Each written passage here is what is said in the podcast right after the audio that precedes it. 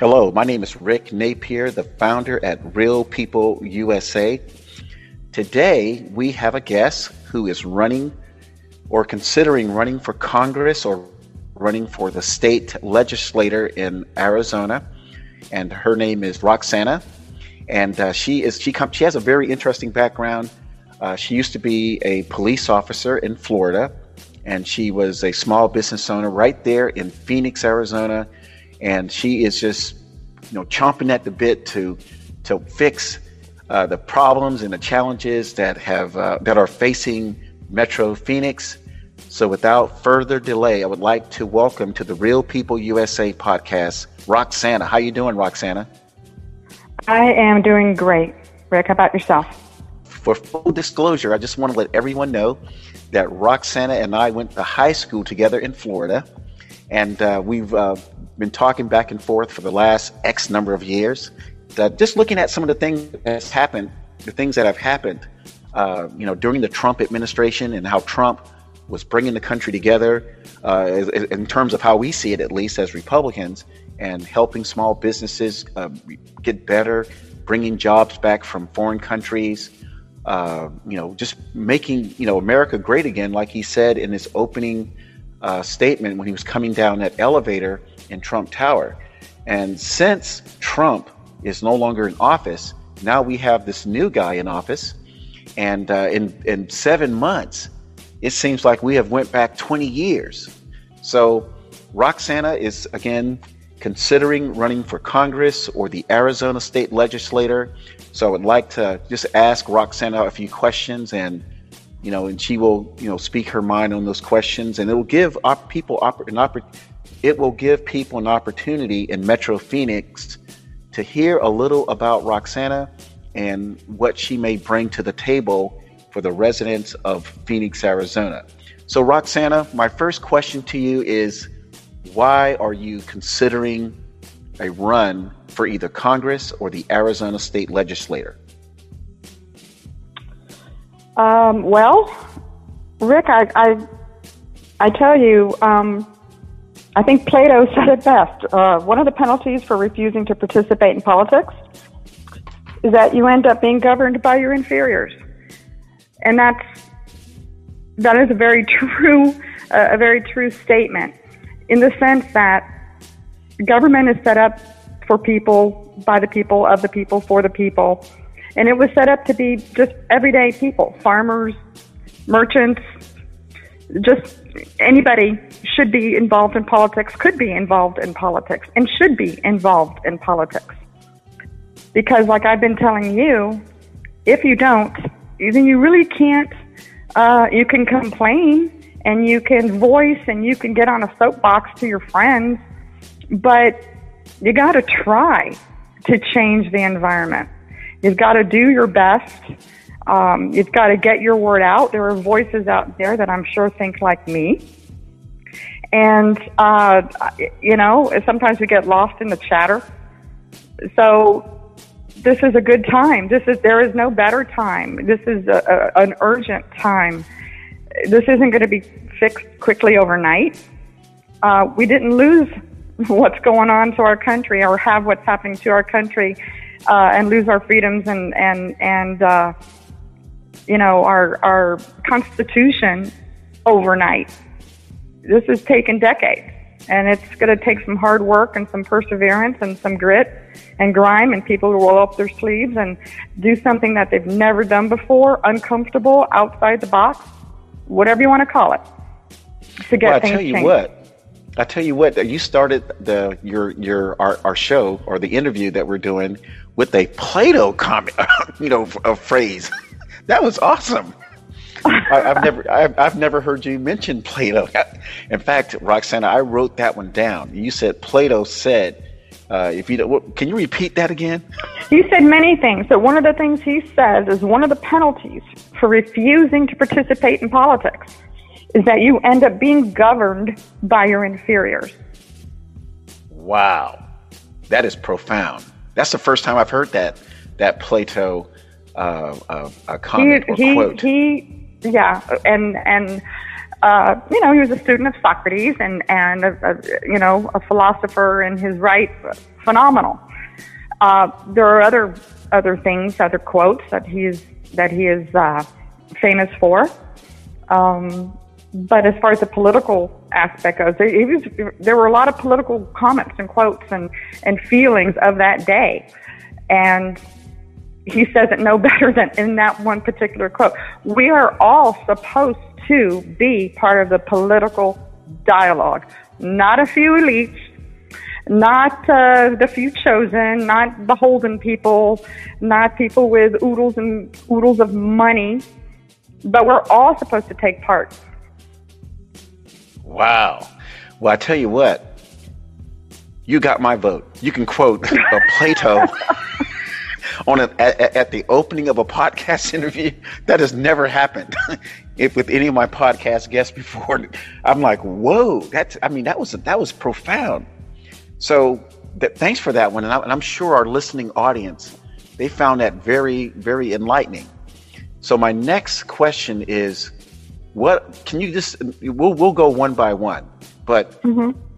can you list just right now just list the five or six top items that you that you're concerned about, and then we'll go through each one individually for about maybe three to five minutes. Sure. Um, well, I have about five or six topics that I think are very important. Uh, one is the small business, um, the Constitution, uh, law enforcement and our border, which falls under Constitution, education, the whole community, and how all of these things tied together affect the community. And then I would say, last and not not least important at all, is election integrity. Yeah, absolutely. So let's start with um, the first one that you want to talk about. Well, I uh, I was a small business owner. I had many businesses. Uh, I believe what business owners need most is the government to get out of the way. Instead, they have interjected themselves in every aspect of how you run your business. Most business owners, they, they have saved, uh, scraped every dime to realize their dream. They put everything into it. Some businesses succeed, some will fail, uh, you know, but that's okay. That's what America is about. You have the right to try. You have the freedom and the right to try. You're not guaranteed that you will succeed. Uh, but no one individual or government should ever get in your way for trying. So the Democrats have used this pandemic to shut down businesses, and instill fear, uh, violating the Constitution and laws and common sense every step of the way. Uh, I believe then, you know, you leave a hole that then the, the government feels they have to come in and, and try to, to fill with handouts and bailouts uh, Rick, I believe the radical left wants power. They just want to stay in power to the detriment of destroying our economy and an economy that was so strong during President Trump's time in office. I believe it can come back. I believe it will come back. Uh, because the backbone of America is small businesses. I mean, everything from dog walkers, barbers, electricians, masseuses, you name it you know, small businesses are the backbone. That's who, that's who employs the majority of of Americans. Mm-hmm. And so, right. small businesses is small business is extremely important to me. Uh, mandates have no business in in businesses. The federal government has no place in instilling mandates in companies, and and uh, we got to fight back. That's right. That's right. So the, the next question I want to ask you, I want to I want to ask you some questions about uh, about law enforcement. Please tell our listening audience because we knew each other from the age of like probably 16.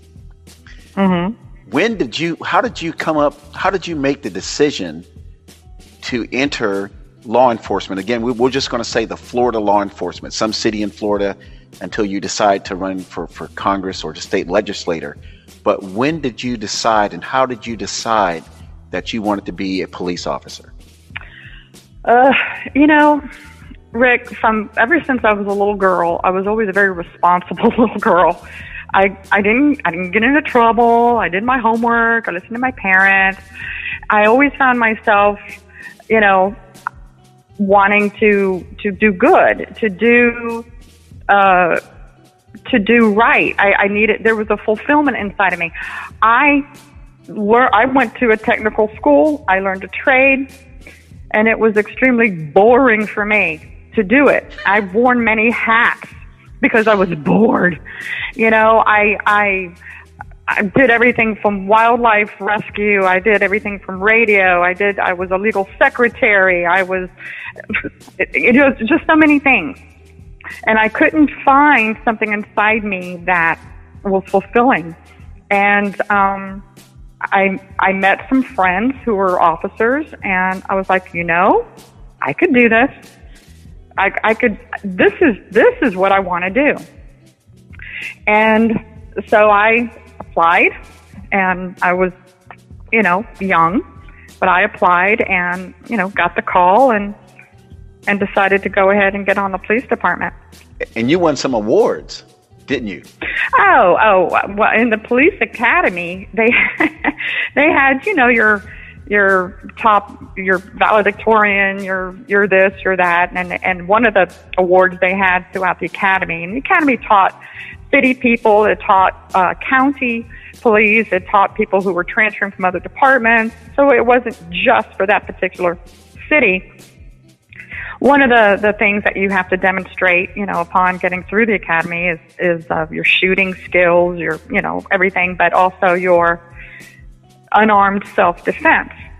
And that's what you're taught, how to handcuff someone properly, how to put them in a restraint, an armbar takedown, things like that. You have to demonstrate. So I did. We all had to.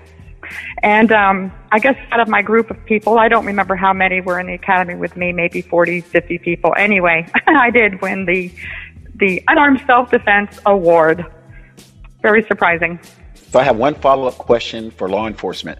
How do you mm-hmm. feel today about what you know your your your brothers in blue, sisters in blue are going through with how they're being treated by some of these cities?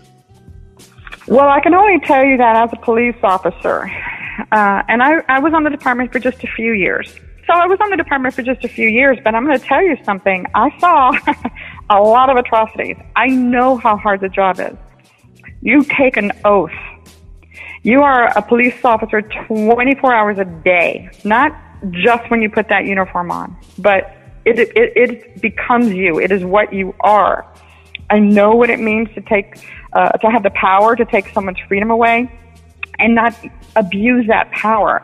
I know what it is to be scared, have a gun pulled on you, or have to pull yours. Um, I know what it is to want to make it home to my family. But while I'm working, I'm there to protect yours. Mm-hmm. So while the Democrats wanted to defund police, I say let's defend the police. It is a hard, thankless, and dangerous job, Rick. No one calls you to come to their home to say, "Hey there, job well done." No, right, I got some cookies call, for you. Yeah, I got some cookies. No, they call because they're scared. Someone, they're a victim of a crime. They're, who are they going to call? It ain't Ghostbusters. They call the police, right? Mm-hmm, so, mm-hmm. And cops come with no questions asked. And cops come to your home not knowing anything about the situation, it could just be a nice, polite conversation that completely turns into a, a scary, volatile situation from zero to 60 in two seconds. But that's mm-hmm. what police do. You know, they need our gratitude, they need our help, not our disdain. That's right. And by the and way, I, and I'll do everything, and I'll do everything I can to support the men and women that are out there doing this job in the environment they're having to do this job in, it, it is a ridiculous burden to put on these law enforcement officers that have to protect society, protect the community, protect themselves, all while doing everything, I don't know, politically correct. You know, I don't know if I can say it that way. But yeah, that's uh that's insane of what you know, as a, as a former uh, uh, combat soldier and, and, military veteran, I can definitely relate to a lot of the things that happens with uh, police officers. And by mm-hmm. the way, mm-hmm. since you mentioned Ghostbusters, we'll make sure we send them a dollar because you, you use Ghostbusters on, on the podcast. Oh, sorry. okay, so my next question is let's talk about the Constitution. Um, you know, we see every day, you know, not just since the current president has been in office, but we've seen our Constitution slowly erode in the past, and now we're starting to see it quickly erode since January 20th, 2021. What are your thoughts on our, our magnificent U.S. Constitution? You know, the Constitution, Rick, was written by our founding fathers. They could foresee what this country could and would be, right? This document was written to stand the test of time. Uh, during world wars and civil wars, this document has been our foundation. It is not, I believe, it is not a changing document. Uh, it's not a document for the Democrats to say that our founding fathers meant for it to evolve and that it should evolve. And they only want to change it when it suits them, when it makes a political statement for them to try and take our freedoms away, all in the name of patriotism. Um, that is a direct assault on our Constitution. There's nothing in that Constitution that didn't apply when it was written then to misinterpret any way that it would apply to today's events. That's right. It's That's not. right. A, it's not a changing document. It, if you read it and you read it by every situation we're in, it still rings true the way it's written, the verbiage used today, as it was all those all those years ago. That's right, and it seems like Democrats they want to change the con- change the Constitution to uh, appease how they want to run the country and how they how people's feelings are. And that's one of the most dangerous things that you can do. And I'll just tell you that for people who may not know, the U.S. Constitution has been the longest standing uh, document to run, uh, uh, to manage, run and run and manage a country uh, of, out of any country. If you look, there's only like one other small, I think, national uh, entity that had like some type of constitution before ours, but the United States uh, comes in second place and our Constitution is the longest standing document that has successfully run our country. In fact, you know, if you ever, I, I, know I'm not sure if you've been to other countries, but if you go to other countries, these other countries try to mirror their constitutions behind ours, using ours as a platform or, or as a, a template. So you're absolutely correct. Now, in terms of that constitution, how do you feel about that, the Second Amendment and free speech? The Second Amendment was put in place, and it's not going anywhere. I'm a I'm a I'm a gun-toting Republican. I've I've had a gun since I was in law enforcement. I have other guns. They're registered to me. I have them lawfully. Um, once again, they're trying to bully people and scare people you know, I know we can't use names, so, but you, there was a bumper sticker one time that said, guns kill people like spoons made somebody, somebody fat. and, hmm. you know, and so I guess we can't use names, but that is, that is my, you know, it, a gun. So you got to take the gun away from law abiding citizens. And of course the criminals can have them because they're not a law abiding citizens and therefore then you're not going to be able to protect yourself. Yeah, no, I don't. I don't think that's that's that's going to happen. Okay, oh, wow. and because uh, I thought it was a great bumper sticker, you know. But anyway, I'm just saying, you know, I don't have anything against anybody. Eat, do whatever you want to do, but but don't tell me what I can do and what I can't do. Don't tell mm-hmm. me I can't carry a gun to protect myself when you're going to, you know, you're going to let all kinds of criminals and thugs and, and people out there, uh, loose with guns. You know, I mean, no. And it, and it doesn't even matter if I'm not a gun toting individual. It is part of America. It is part of our Constitution. It is part of who we are that we have the right to. It doesn't mean we're gonna. It doesn't mean we have to. It's just we have the right to. I tell you what, now it's time for full disclosure.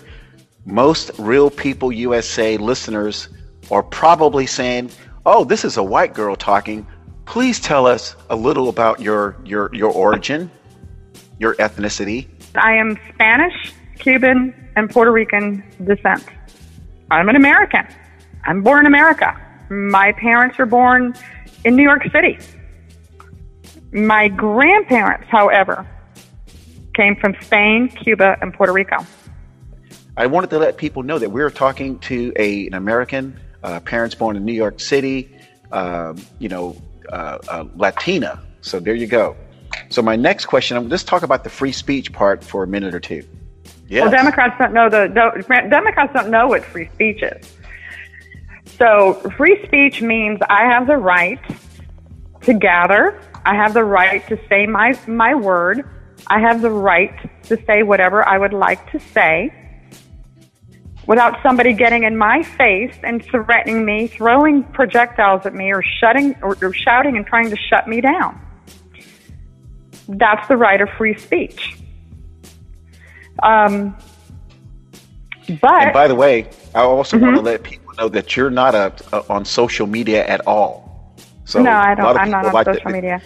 You might be one of the first uh, candidates, either at the congressional level or the state legislator, that may not have a social media account. I can tell you this: I had one when we had our business. We had a a, um, a dive shop, scuba dive shop. So when we would, and I don't, I didn't know how to use it. I don't know how to use social media, but we had one so that like if we did a trip, you know, they could upload pictures or, um, you know, that kind of thing. So it's probably been, well, it's been several years. Um, I know it's still active because every now and then I see someone's on it or wants to be a friend, and I don't even know how to friend anybody. I'm not quite sure how how it even works. Um, but aside from having that on there, uh, no, I don't have. I don't. I don't know social media, and I don't know how to do it. Okay, let's move on to the the topic of uh, of education, uh, parents and grandparents with kids and grandchildren, and I'm not sure what it's like in Metro Phoenix, but uh, please explain what the, the, local residents of Phoenix, Arizona, are experiencing with uh, perhaps mandates or with uh, forced injection or you know forced vaccinations. Well, uh, just recently, I know our attorney general has sued the Biden administration. Um, I don't know exactly the legalese on it, um, but I believe it's the kind of one of the first of its kind. Um, and what it has to do with the fact that they're requiring mandates of American citizens and not of illegal people coming across the border. 30% of the illegals coming across the border do not want to get a vaccine. Uh, so, first of all, to me, and I think to every normal, reasonable, prudent person out there, it is not the federal government's role to mandate anything. Um, they can ask, they can suggest, they can advise, but not force Americans to get a vaccine that they either do or do not want. And in order to survive and thrive and put food on your table and work and go to school, you have to subject to this. This is unconstitutional. Uh, it, it is not. It, it, it's not a. It's not who we are. We've become this because we've let these socialists uh, in in office gain more and more and more and more power through every election. Um, but no, mandates have no business. Vaccine mandates have no business in our states, in our schools, in our businesses, in our lives, in our in our homes. It is nobody's business what your medical history is, condition is, what your thought about it is. Nobody's. And there was a time that if you asked somebody, oh, you would be shut down. I, I think personally, and I, I don't know, I think it falls under the the uh, American Disability uh, Act. You can't discriminate. You can't do these things under ADA. How does this not fall somehow uh, under the ADA provisions for people? And maybe some That's people right. are looking at that. I don't know. But masks have no place except on Halloween. That's my thought. Right, exactly. And if you want to have, listen, as far as education goes, I mean, this is this is crazy. What's going on in our schools? The indoctrination of young people's mind that that America is such a horrible, uh, abhorrent country, and and they're being taught this without check. I am one of those that believe. I mean, you have a camera on you everywhere you go, walking down the street, going into a restaurant, uh, in a parking lot. I think there should be cameras in the classroom. I think parents should have an opportunity to see what their kids are being taught and how they're being taught and how things are being presented. That's what I think. I think the parents have a decision to make on whether or not they're they're taught all this social engineering that's going on in school. It, has no place to go on in school. That's something parents uh, teach their kids uh, at their homes. Kids need to be taught reading, writing, arithmetic. You know, um, the, the the foundation to become a healthy, productive person in society uh, who can achieve their dreams or at least go for their dreams. Not to come out already being a little militant. I'm sorry, that's that's not the role. Yeah, if you if if you look back back when we were in uh, high school, we didn't have none of these these problems and these things going you know going to school in Florida. Uh, I, I I'm, I'm looking at I'm looking back, you know, when I went to school, and I'm thinking we didn't have these kind of problems. We didn't have teachers uh, telling us that that that that the the white guy or the or the uh, the Cuban guy, or the Puerto Rican woman sitting next to me were we were like we were any different than each other. We were just there just to learn how to read, how to how to write, how to do math, how to do business, how to you know fix radios and computers because we went to a technical school. So it's just I can see people who are old enough to know enough. We can see how these uh, these Democrats are trying to tear down uh, all the great things that we've had in America. Yeah, but Rick, the problem is, is that if we don't do something now with these schools, the way the kids are coming out of of of junior high, coming out with all these activist thoughts about how how horrible this country is and how horrible white people are and how horrible we are to the climate and how we're killing our planet. We are specks on this planet. And this planet has survived millions of years. I don't think humans are going to take it out. That's my thought. Exactly. But but at any rate, we have got to get a handle on the education because they're producing through schools, through colleges, the people who are going to take over this country, socialists. And this this is what's happening. This is why it's dire. This is why we need we need structure in the school. We need to get back to that.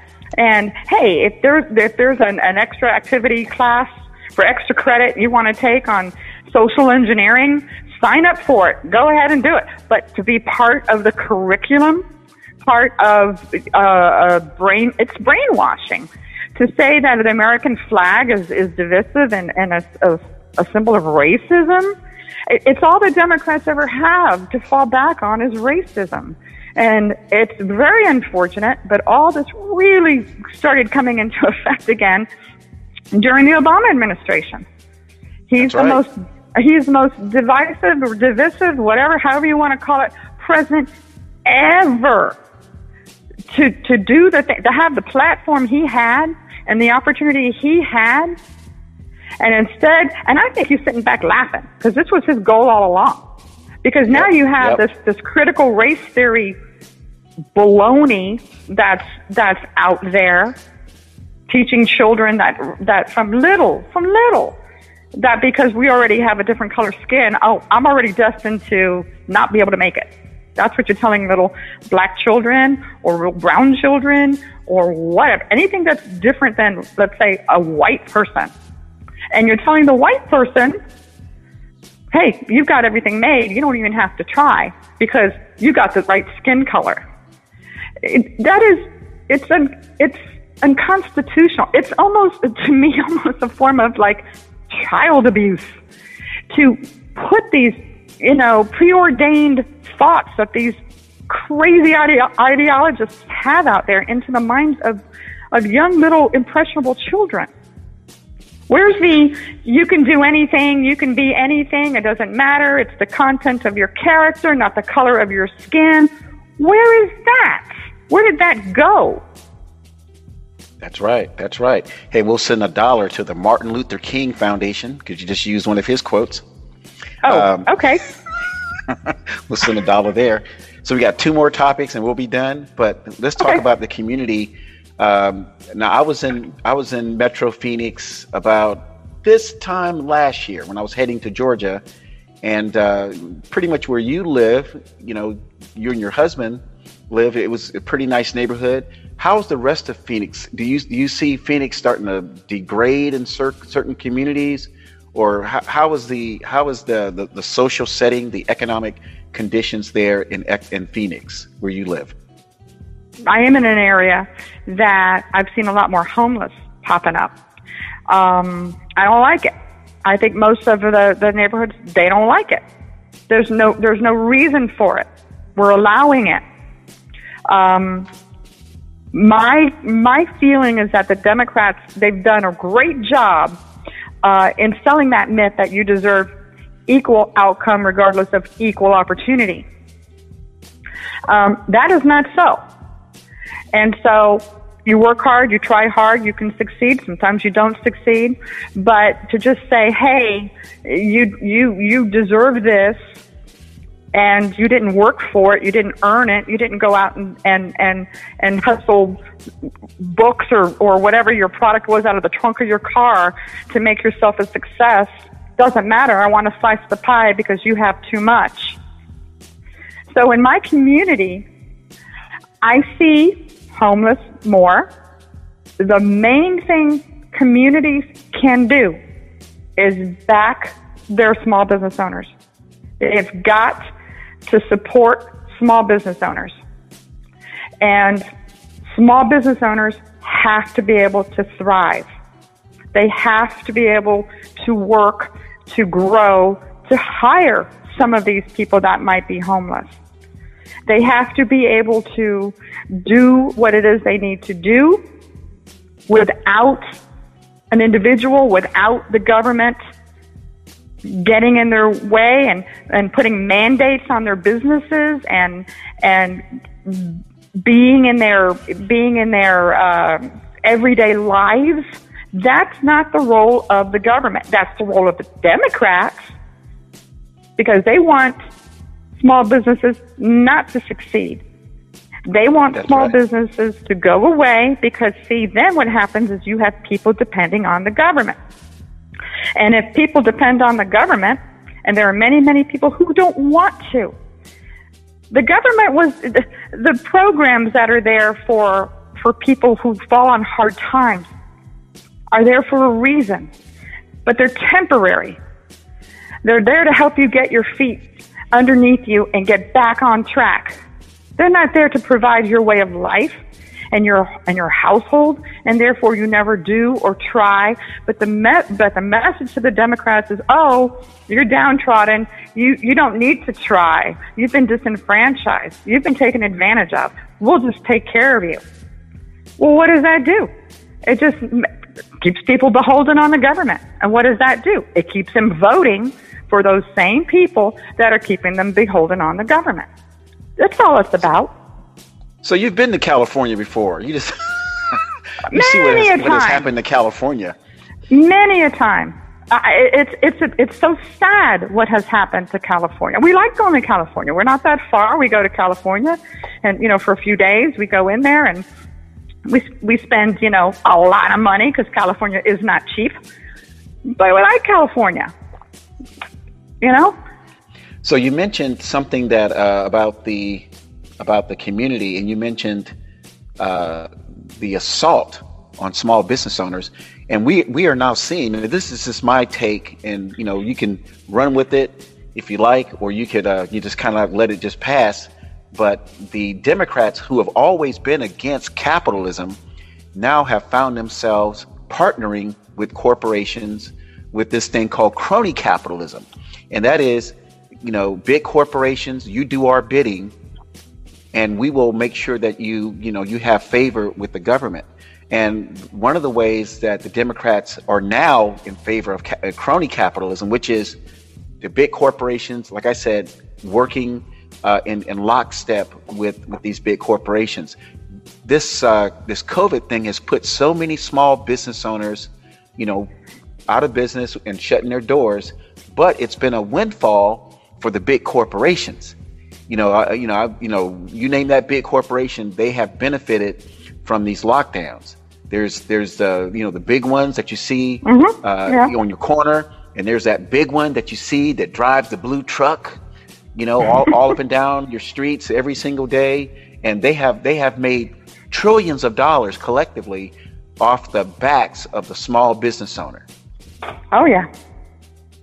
So oh those, yeah. Those are my two and, cents. And, I'll add that part. And well, no, and it, it's absolutely true. There are so many small mom and pop businesses that have closed their doors. They can't compete with these these online people. They can't compete with um, these these big places. You know, they can't. Um, we've been fortunate in a sense that our state is not like California. Our businesses are open.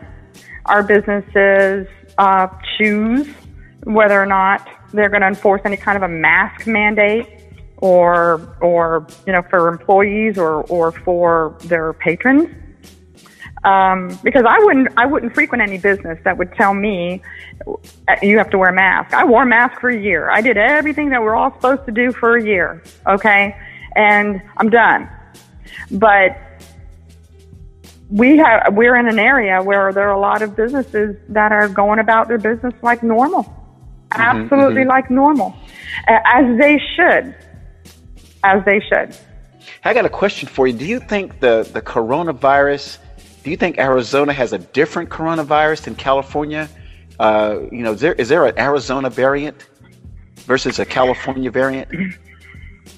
Um, yeah, I don't. I, I, I think it's it's whatever the wind blows, and the wind is blowing a certain way in California and some other states, and it blows a certain way in in Arizona. I can tell you, according to the government, according according to the administration, um, COVID only affects businesses with 101 people and more. Uh, if, if you're 99 people, oh, you're good. And COVID's not going to come knocking at your door. Man, that's fascinating. That's yeah. fascinating that the, that the COVID knows that if you have uh, 99 employees or less, that uh-huh. everything's uh-huh. fine. That is, that, that is quite. It is, it is evolving. This COVID, it is amazing how it knows that. It knows That's that. A very, and it's, it does. It knows that. It, it knows That's a that. very sophisticated virus. I think so. Wow. Yeah. Who, who yeah. would have thunk it? Who would have thunk it? Our, our, my next question, our last topic, and this one may have been the one that should have been first. Let's uh-huh. talk about election integrity. Election integrity. We just saw here in California how uh, a, a, a, guy that, pro- in my opinion, probably earned 12 million votes uh, Larry Elder, mm-hmm. and uh, mm-hmm. Uh, now we see that he got something like four million. And I will tell, I will say this right now, since it's my show, I can say it. There's probably, you know, Larry Elder. They say he got four million votes. There's enough mm-hmm. Hispanics in California that were so angry with with Governor Newsom that there's enough Hispanics that could have voted uh, in, in, in the number of four million for recalling Newsom. So the election and the integrity thing, that's something that I'm working on with some other candidates. But I tell you what, um, that is something that every, you know, person who cares about the country should be concerned about. It should be the candidates, it should be the donors, and it should be groups that are helping candidates make it to office. What are your thoughts on election integrity? Okay, so Donald Trump showed the American people how irrelevant the, Demo- the Democratic Party really is. Okay, and without the media helping them uh, with shielding them from the truth and reporting lies against President Trump, they would be exposed for what they really stand for. And the RINOs, too. The RINOs absolutely hated President Trump. But because the Democrats would be exposed, hopefully in the near future, they are hard pressed to do whatever they need to do now to stay in power, to, to stay relevant, Rick. And so what are they going to do? They cheat. They allow mm-hmm. those in our country illegally to vote. They allow dead people to vote. They allow people who are no longer residents to vote. So what are they afraid of? You know, they use always they use that guise of disenf- uh, disenfranchisement to to describe those who don't have identification, to have the audacity to prove who they are in something so important as special in, in voting. You know, who doesn't have form of identification this day, Rick? My I had a therapy dog. He had to have a photo ID oh to gosh. go into buildings. We had to have a photo ID together. Okay? So, you know, therapy animals a flipping ID card.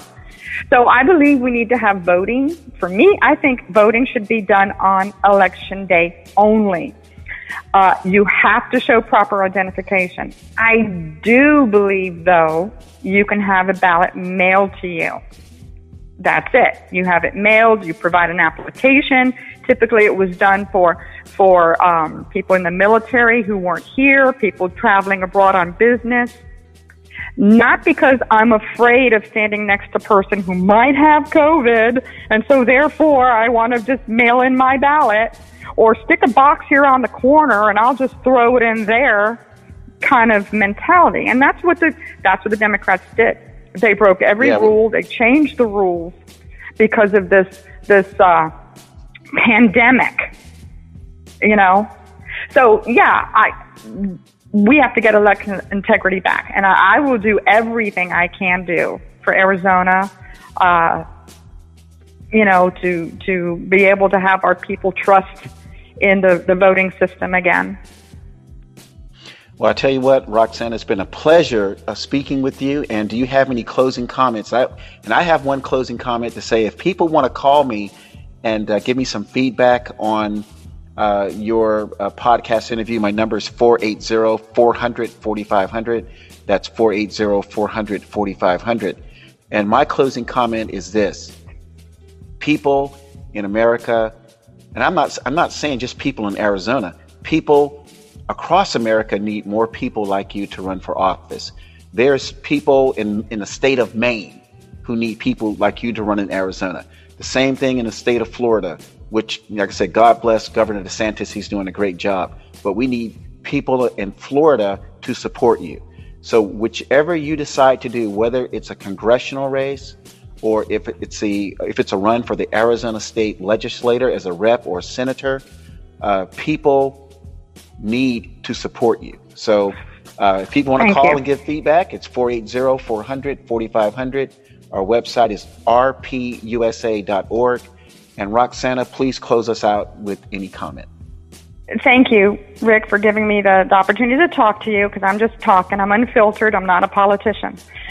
I believe there are just two fundamental differences in Democrats and Republicans. Democrats are for big government.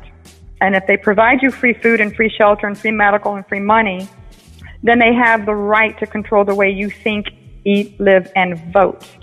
Republicans do not think that way. But Republicans are going to have to start getting tough. They have got to stop kowtowing and being afraid to say what they need to say because soon our country will not be savable. And I use that word. It sounds dire, but I never thought I'd be in the situation that I'm in, thinking of even trying to, to get my voice out there. I'm hoping other people think like I think and, and are, or have the concerns that I have. So thanks for the, for the platform. Thanks for, for getting my message out. I'll, I'll be making a decision here soon as to, to how I'm, I'm going to proceed. Um, but there's no more time. We're having we're having critical issues now. We have an administration that is killing our country, and we have a situation now. And you said it earlier with big companies, social media. Social me- media is running the elections. And unless we somehow grasp that back, do something where we can really take a look at who's voting and who's wanting, we're losing. We're going to lose, and we'll never have it back again. Absolutely. All right, Roxana, in Arizona, considering a run for Congress or the Arizona State Legislature, make it a great day.